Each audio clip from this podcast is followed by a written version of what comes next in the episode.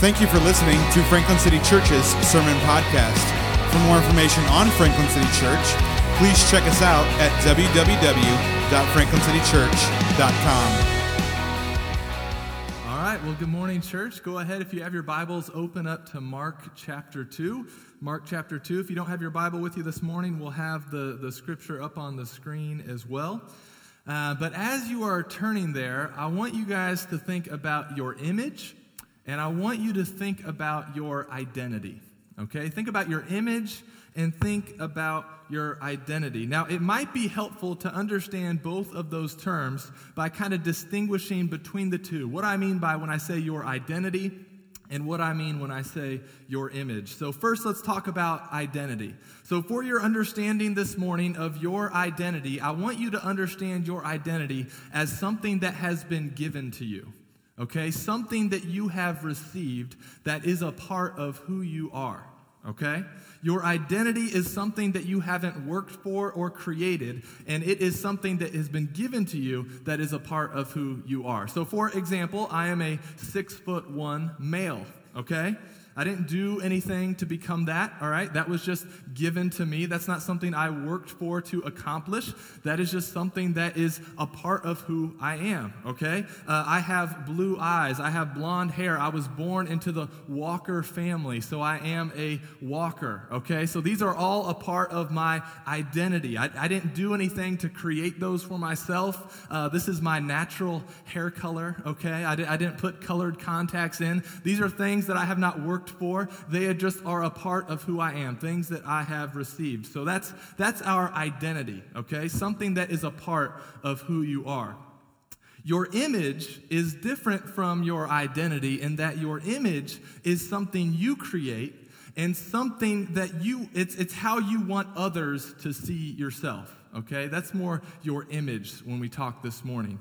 And if we could be honest, we spend a lot of time each day ta- uh, working on our image, right? Whether it's uh, picking out the clothes we're going to wear, uh, whether it's, uh, uh, you know, if you wear makeup or you fix your hair in the morning or you look, uh, take a look at yourself in the mirror before you go out into public, you work on how to make your image acceptable, how you want others to see yourself when you go out. You want your image to be good. And some of us, we get obsessed uh, with our image, okay? We spend countless hours maybe in the gym working on our body image so that we will appear to be our, our physical best. Or, or maybe for you, maybe it's not your body image, your physical image that you work on, but maybe it's your intellect and your knowledge. So you really want to be very well read. You want, you want to know a lot about everything so that you can appear knowledgeable to people. You want your image to appear like you know what you're talking about, that you are a knowledgeable person. Or maybe you get uh, really obsessed with your career. You work really hard, get obsessed with your career so that you can have the most money that, that you could imagine, so that you could have the highest title imaginable, so that you appear successful to other people. And if we are honest, most of our life is spent working on our image, our image, working on how we will appear to other people. And this is so important to us as human beings because we want to be seen as successful, attractive, and knowledgeable. Why? Why do we want this so bad?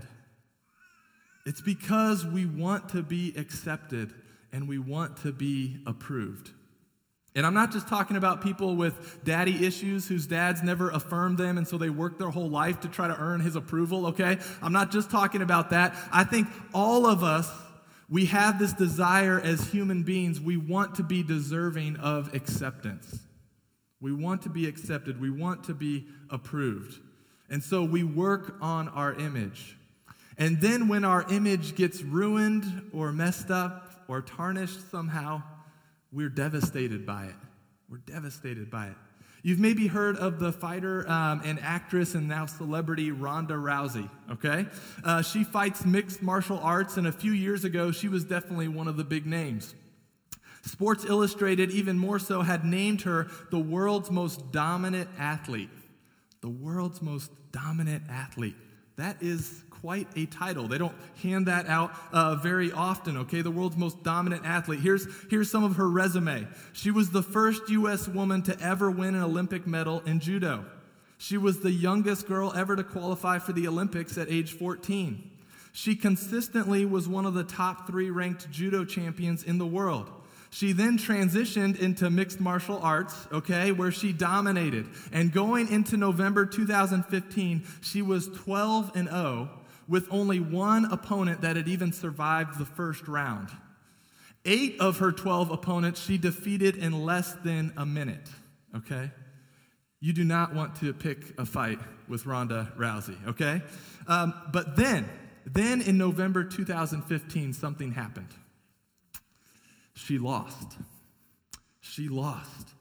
And in an interview shortly after the loss, she said this, and I quote, she said, "I was literally sitting there and thinking about killing myself. At that exact second, I'm like, I'm nothing.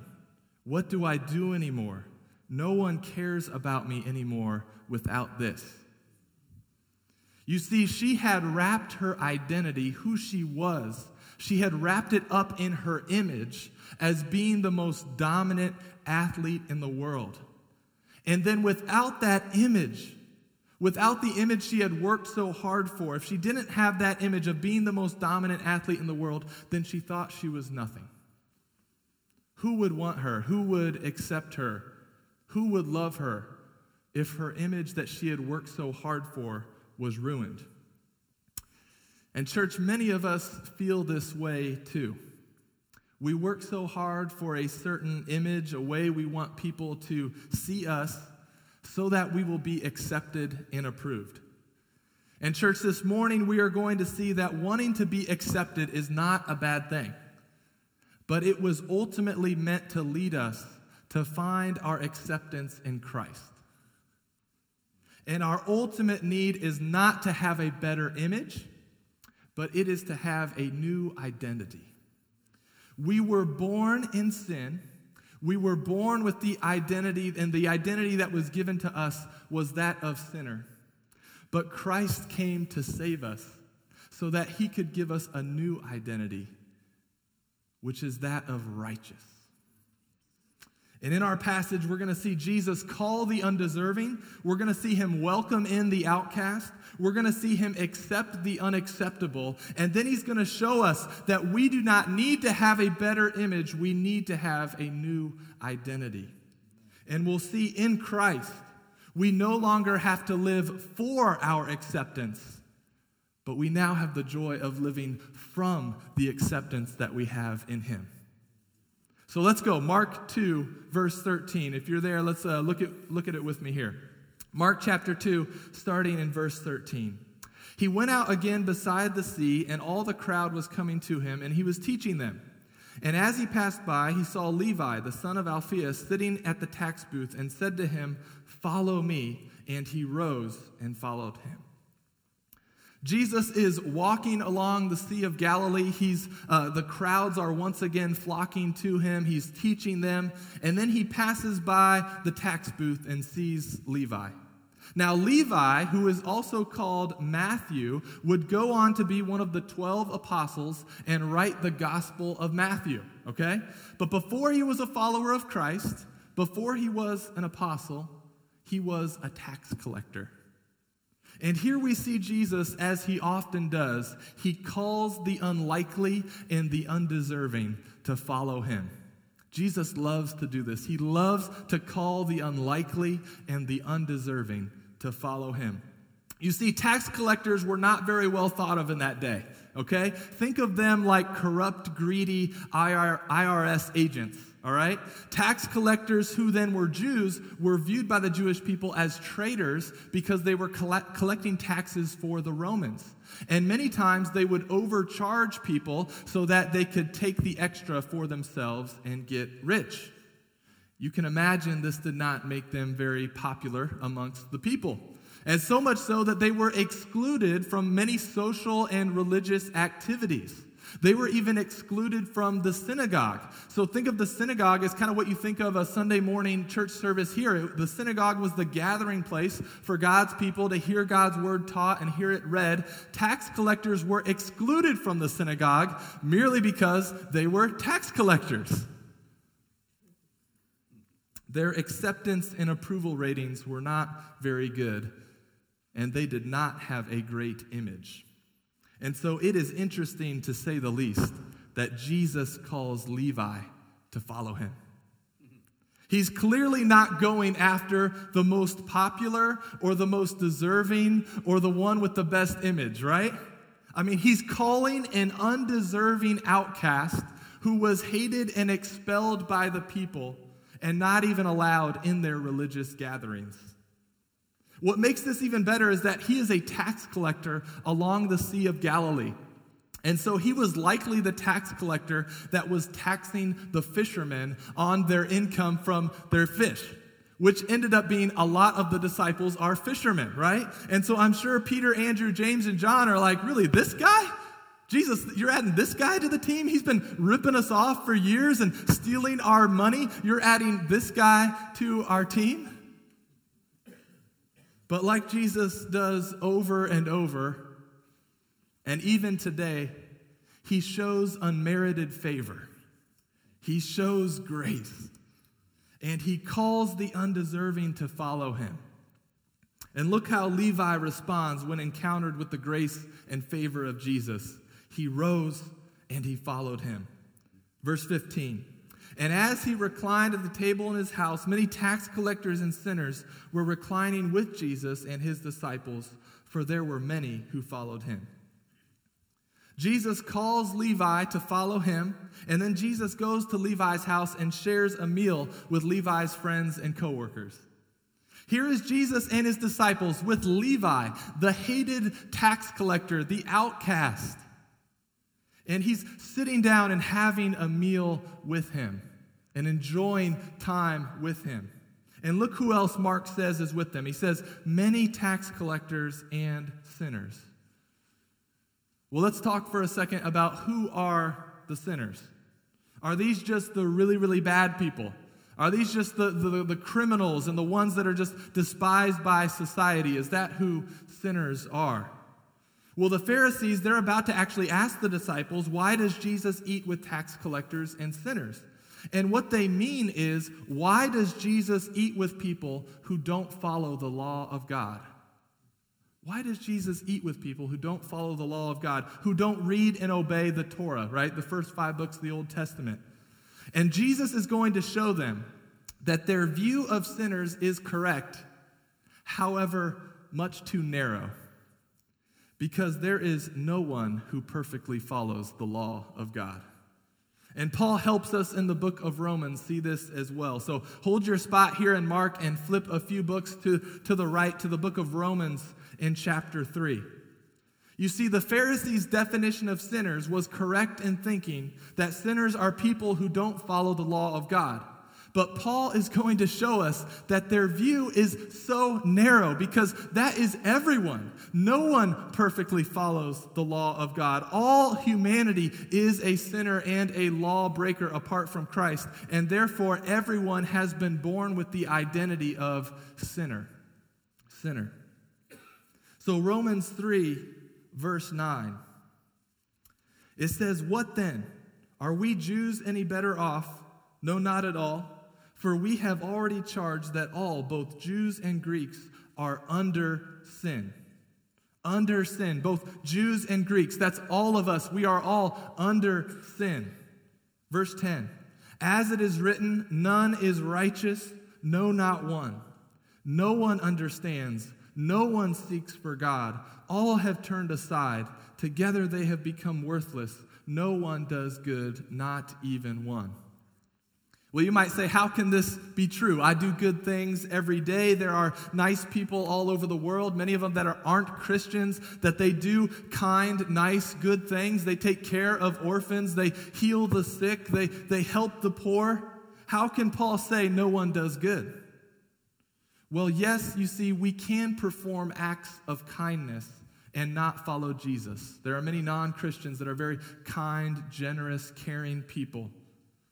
But these are not righteous acts, because while we are under sin, which we are all born under sin, while we are under sin, our acts of kindness are not done for the glory of God, and therefore they fall short of the glory of God. They are done either for our own glory or for the glory of humanity. Therefore, Paul can say, under sin, no one is righteous. No one does good.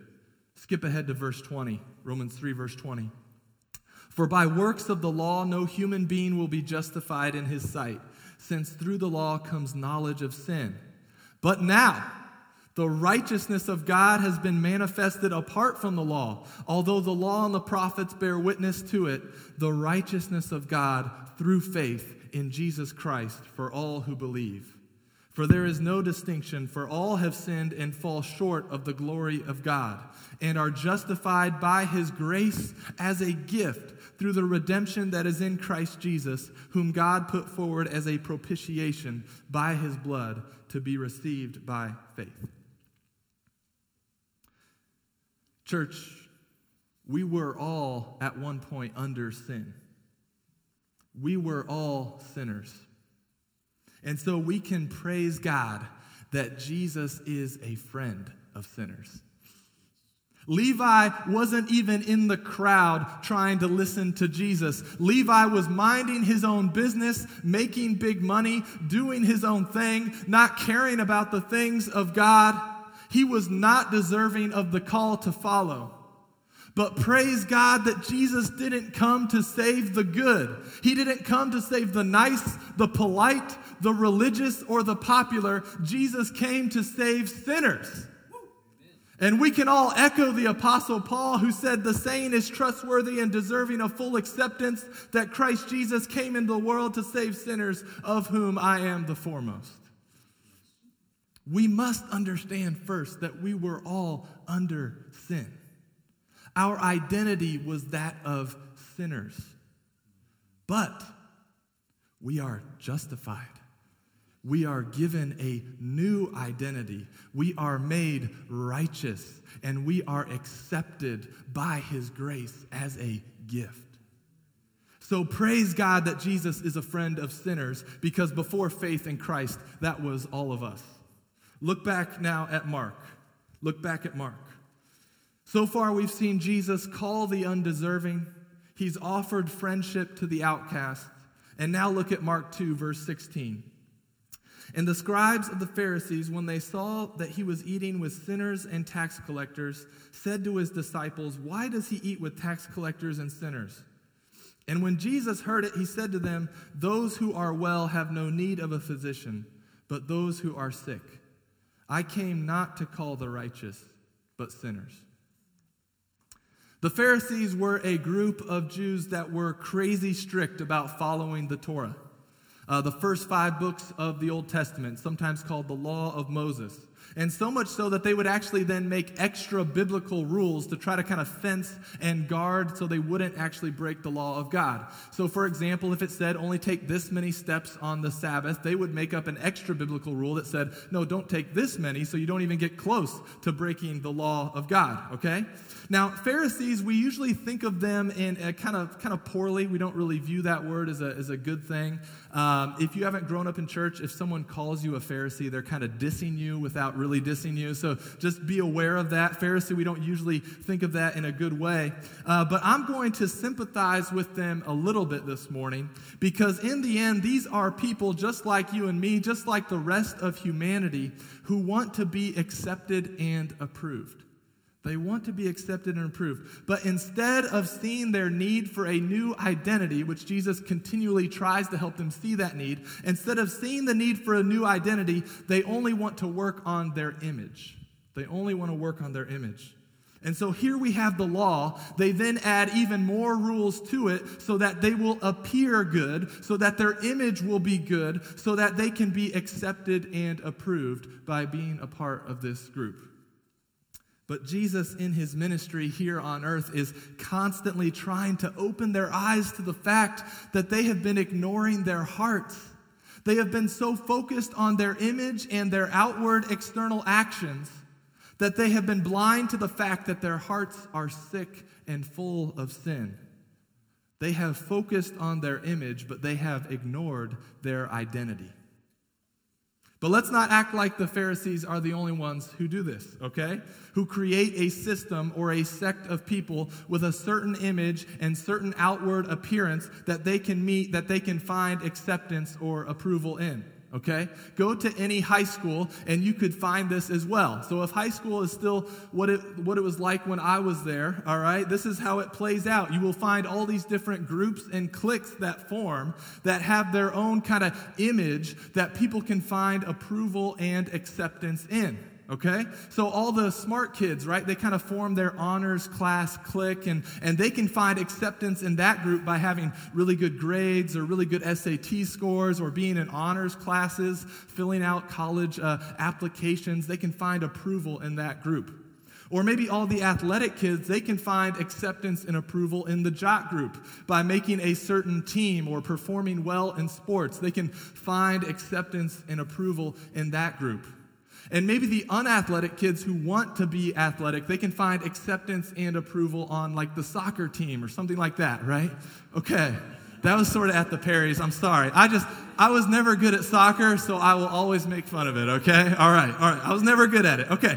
Uh, but then you've got like the musically gifted kids, right? They can find acceptance and approval in the band or in the choir. And then all the kids that don't want to be in a clique, that don't want to say, I have to be accepted, they kind of form their own other group, which is kind of like the, the skaters, goth kids, right? And they say, hey, we're we're going to be anti-establishment. We're not going to dress like everyone else. And they end up then dressing kind of all the same, right? And then they, so in that uh, that attempt to try to say, hey, we don't need to be accepted, they now have kind of found acceptance in that group uh, themselves, right?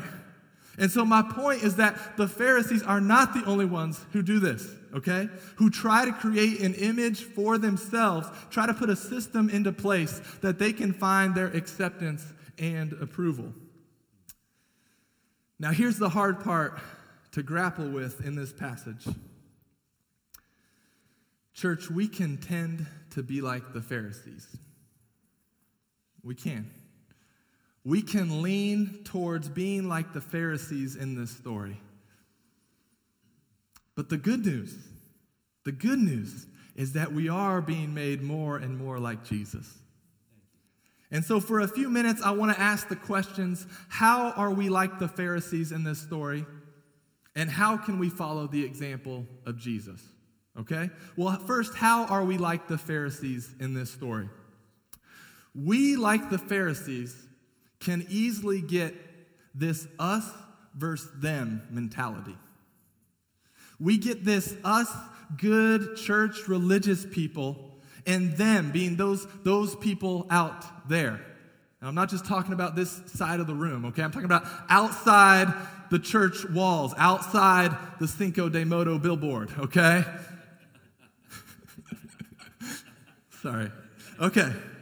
But we get this mindset, right? This kind of us versus them. Like we need to guard ourselves, shelter ourselves against them. We need to stay this kind of clean, good church people so we can be accepted as good, clean Christian church people, right? We get an us versus them mentality. But Romans three, Romans three, which we've already look at, looked at, should totally deconstruct this line of thinking. Because we know that we were all under sin apart from Christ. Apart from Christ, we are all sinners.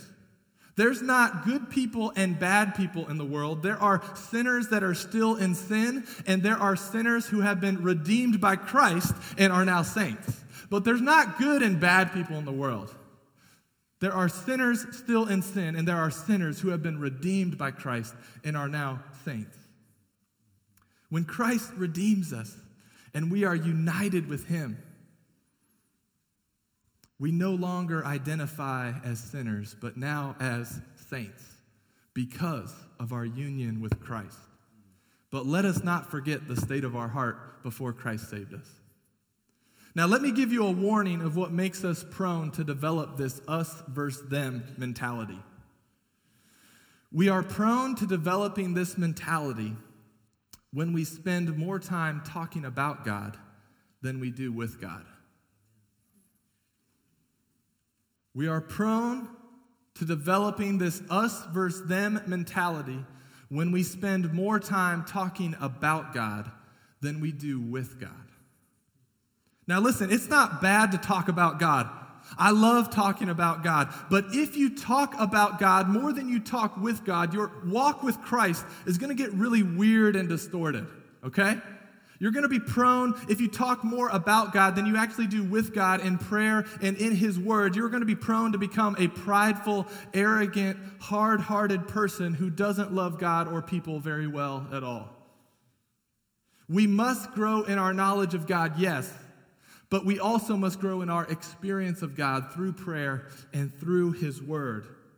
And that will deconstruct this us versus them mentality. If you pray, if you pray to God about the lost, if you pray to God about your neighbors and family and friends who don't know Him, if you plead with Him on their behalf, you watch what God will do. He will remove the us versus them mentality from your heart, and He will replace it with a I must go to them mentality. He takes out the us versus them, and He replaces it with a I must go to them.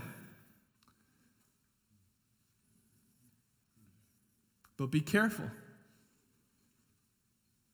Talking with God and God flipping that in our hearts, you be careful. That's what makes people move to Uganda.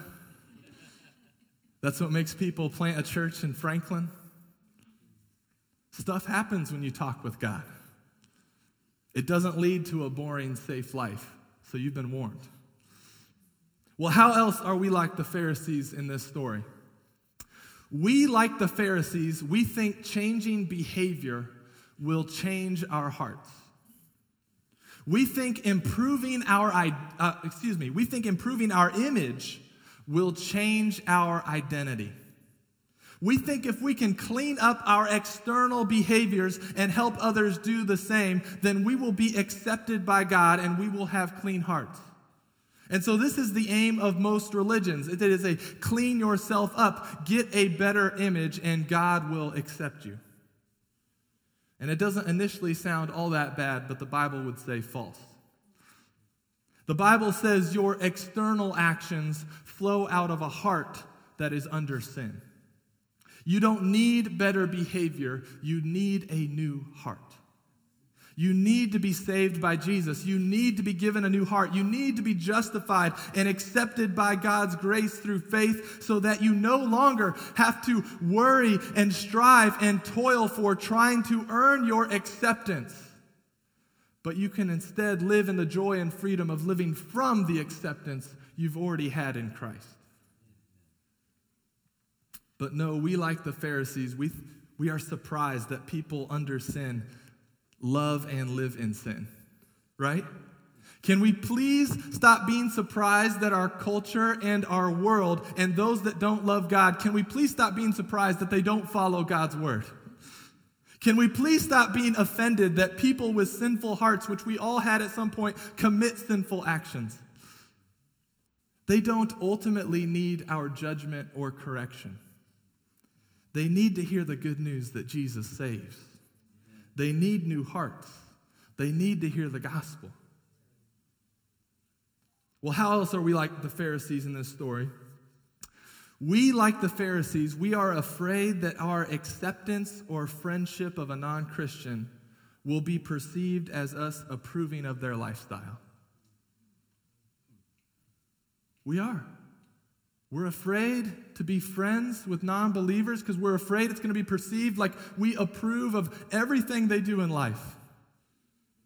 We think, well, I can't hang out with them or else they will think that I approve of how they're living. When you think this way, this is you thinking more of the image you've created for yourself as a Christian. Like, what will my other church friends or church people think of me hanging out with these people or eating dinner with them? How will this be perceived? How will they view me and my friendship towards this person? The Pharisees cannot believe what Jesus is doing. Eating with tax collectors and sinners, this was not good for His image. Isn't Jesus worried that the tax collectors and sinners will take His friendship to mean that He approves of all their, their greedy and deceptive tax, tactics as tax collectors? But Paul gives us some insight in the book of Corinthians, First Corinthians, into who we should associate and who we should not associate with. And so just hear these words. We don't have time to turn there. Hear these words from First Corinthians five, nine through twelve. It says, I wrote to you in my letter not to associate with the sexually immoral people. Not at all meaning the sexually immoral of this world, or the greedy and the swindlers or the idolaters, since then you would need to go out of the world. But now I am writing to you not to associate with anyone who bears the name of brother if he is guilty of sexual immorality, greed, or is an idolater, reviler, drunkard, or swindler, not to even eat with such a one. For what have I to do with judging outsiders? For what have I to do with judging outsiders? Is it not those inside the church who you are to judge? Paul's saying don't disassociate from unbelievers and judge their actions. Leave that to God. Like, that's not your role. We are to call out those who are in Christ in the church. If they're calling themselves a Christian, yes, we are to con- lovingly confront people who continue to live in sin if they're saying they follow Christ. But the unbelievers, that's, that's not our job. As those people who were once sinners that Jesus befriended us, we can follow Jesus' example and be a friend to sinners. We can accept them as friends. We can love them and not worry about our image, how it is being perceived, because we ultimately want them to find their acceptance in Christ. And he's the one who will make them a new creation and give them a new identity. Church, what a lie it is that has kept many of us from loving our neighbors well. This worry that we have that our friendship is going to be perceived as us approving of everything they do. Jesus is a friend of sinners, not meaning he approves of their sin, but he's pursuing their friendship and sharing meals with them. He's not living for a certain image. He's living from his identity as the Savior of the world.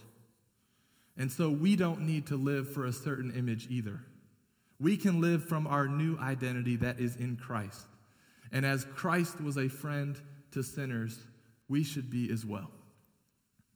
That leads us into the question, how can we follow the example of Jesus? How can we follow the example of Jesus? Well, we've sort of answered it some, but we should be friends with people that aren't following Jesus. Jesus was a friend of sinners. We should be as well. Let me ask you, who have you had over for dinner the last couple of months? I just want you to think about this. Who have you had over for dinner in the last couple of months? Now, certainly, Christian fellowship is important. You should be having uh, your church family. You should be having other brothers and sisters into your home, spending time with them. Please be doing that. That is a good thing. We most definitely need that. But do you also have friends that don't know Jesus? And are you inviting them over for meals? Something beautiful does happen when you get together with people and you eat food. I can't explain it. I don't know why, but it, it happens. Something beautiful happens when you get together with someone and you eat food. The Bible speaks so highly of this, not only in Jesus eating with tax collectors and sinners, but it also designates this as a qualification for an elder. Now, I know not everyone in here will be a pastor or an elder, but nonetheless, the qualifications of an elder should be something that we are all striving for, something that we all desire to see develop in our lives. And both in First Timothy three and in Titus one, we see one of the qualifications as being hospitable. Hospitable. Now, contrary to popular belief, being hospitable does not mean having your best friends over to eat the, your favorite food, to play your favorite game, okay? Now, that's fine to do that, but don't think that is you being hospitable. When the Bible uses the word hospitality, it means the love of strangers. The love of strangers. It means making place in your life for the outsider. Making place in your life for the outsider. Whether that's making place for them in your home, whether that means making place for them in your schedule, whether that means making place for them in your gathering of other believers, followers of Jesus are to be hospitable. And so even having something like a hospitality team at church is actually a biblical concept. Now, it's not for the purpose of catering to Christian comforts. It's for the purpose of welcoming in the outsider as Jesus welcomed us. And so Dad and I, as your pastors and elders, we should be hospitable. We should be making room in our lives and in our schedules for those that don't know Jesus. But let me ask you this to think about and ponder and pray about. How's your hospitality? How are you welcoming in the outsider? How are you making room in your life for those that don't know Jesus? We probably all need to repent. We probably all need to ask Jesus to help us be more hospitable and ask him to, for, to help us be better friends to unbelievers. Now, the ultimate solution to us not being like the Pharisees and being more like Jesus is not to just try harder to be more like Jesus. I do not believe me just guilting you into being friends with unbelievers will have any lasting effect. No, for us, the lasting change will come from being reminded over and over and over again of the gospel. We need to be reminded over and over and over again that the ultimate solution to being accepted by God is not to just try harder to be accepted. The ultimate solution is to remember your ultimate problem. You are a sinner. You were a sinner. You need a new identity. But here's the good news. This is the heart of the gospel, Second Corinthians five twenty-one. For our sake, he made him, speaking of Jesus, for our sake, he made him to be sin, who knew no sin, so that in him we might become the righteousness of God. You see, Levi knew he was a sinner. He knew he was sick. He knew he had a problem. He knew he didn't just need a better image. He needed a new identity. The Pharisees, on the other hand, they were so preoccupied with their image and external actions that they didn't realize they had the same problem of sin that the tax collectors had. But what's beautiful about the Word of God is that it reveals and exposes our sin-sick souls so that we can be saved and healed by Jesus. So there was a day I was working in the E R. This was a couple of uh, years ago. And I picked up a patient whose chief complaint was bee sting, okay, bee sting. I thought, oh, this is going to be an easy patient, you know. Uh, just kind of take a look, make sure they're not having a really bad reaction, give them an ice pack, you know, some antibiotic ointment, we'll send them out the door, right? And so the nurses, because this really wasn't a serious complaint, the, the patient got placed way, way, way in the back of the E R. You had to walk like a mile to get there, and it's like in a dark corner. And, and so if you're ever at a hospital and they walk you way far away, that means they're not really that concerned about you, okay, just some insight. So this patient was way down at the end of the E R, right, kind of in the dark corner. You weren't even sure if it was an actual room. And you, I, I walked in and kind of asked what had happened. And she said she had walked into someone's house and felt something sting her on the abdomen, okay? And I say, okay, well, can I see where you got stung? And she shows her abdomen, and, and I, I step away and kind of like uh, uh, think for a second. And I step back in. I'm like, hey, can I can I look just a little bit closer at that? You've got me a little bit more interested. So I'm like looking, I kind of, hey, can I look at your back here too? I say, okay, okay. And so I calmly just kind of back out of the room, trying to remain calm. I grab a bed and a cart, and I wheel it into the room. I'm like, hey, can you get on this bed for me? No big deal. I just kind of need you to get on this bed. I kind of put up the side rails. I back her out of this room. And then I just start, like, kind of walking really quickly down the hallway, okay? And, and I tell the nurse, okay, call up to the shock rooms. I'm bringing a gunshot wound to the abdomen up to the shock rooms, all right? You see, she did get stung by something. It just wasn't a bee, all right? Bee stings usually do not have entry and exit wounds, all right? Just to make sure, that's kind of a free lesson right there. Um, yeah, usually don't have entry and exit wounds. So the, this lady, probably at the front desk, was trying to avoid police, kind of avoid the commotion. She was trying to just kind of get in to get the care that she needed. But by saying that it was just a bee sting, because she didn't want to make it a big deal, because she wanted to keep her image okay and not alert the police, she got put back into a room where we could really not help her at all. We had no tools or anything in that room to give her the healing that she needed. It wasn't until the actual problem was exposed that it could be dealt with and healed. You see, the reason that we are not hospitable, the reason we are not a friend to the lost, the reason we are tempted to become more like the Pharisees rather than Jesus is because we think Jesus just saved us from a bee sting. Like, in our sin, we weren't really that bad, right? I mean, it was just like a little sting on the skin, you know, just give me a little antibiotic ointment, Jesus, I'll be okay. I'm really not that bad of a person, right? We we view Jesus, yes, as saving us from sin, but, you know, it wasn't that bad of sin compared to everyone else. We just needed a little help kind of covering up this sting on our abdomen. And people go to church their whole life, and in an attempt to protect their image, they never actually deal with the problem of their identity, which is sinner.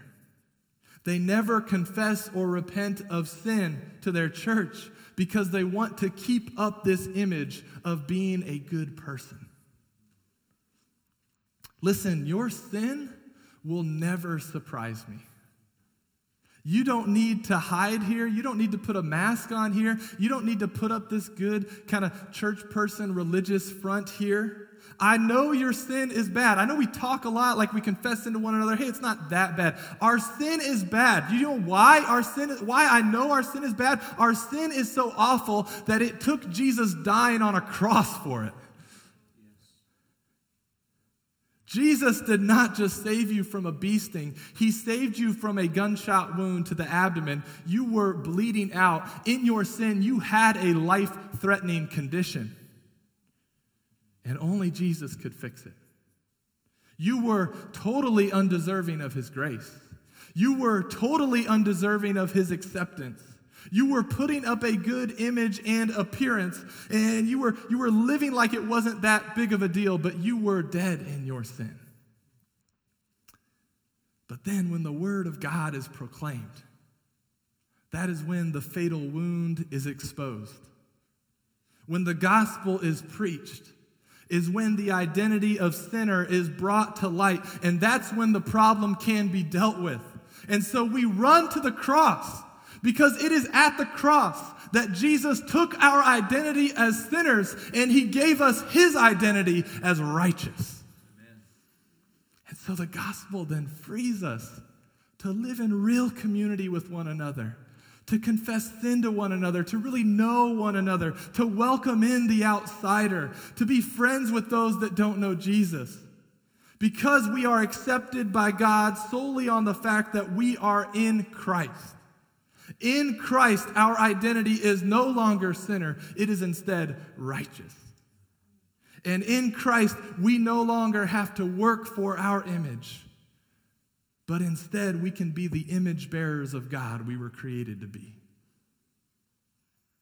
When you understand your sin was not a bee sting, but instead a gunshot wound, you will no longer have this us versus them mentality, but instead a I must go to them mentality.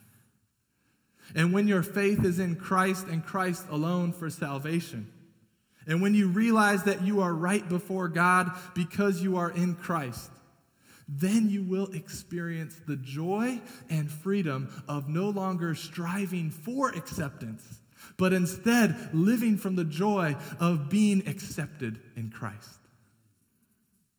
Your desire to be accepted is not a bad thing, but it was ultimately meant to lead you to find your acceptance in Christ.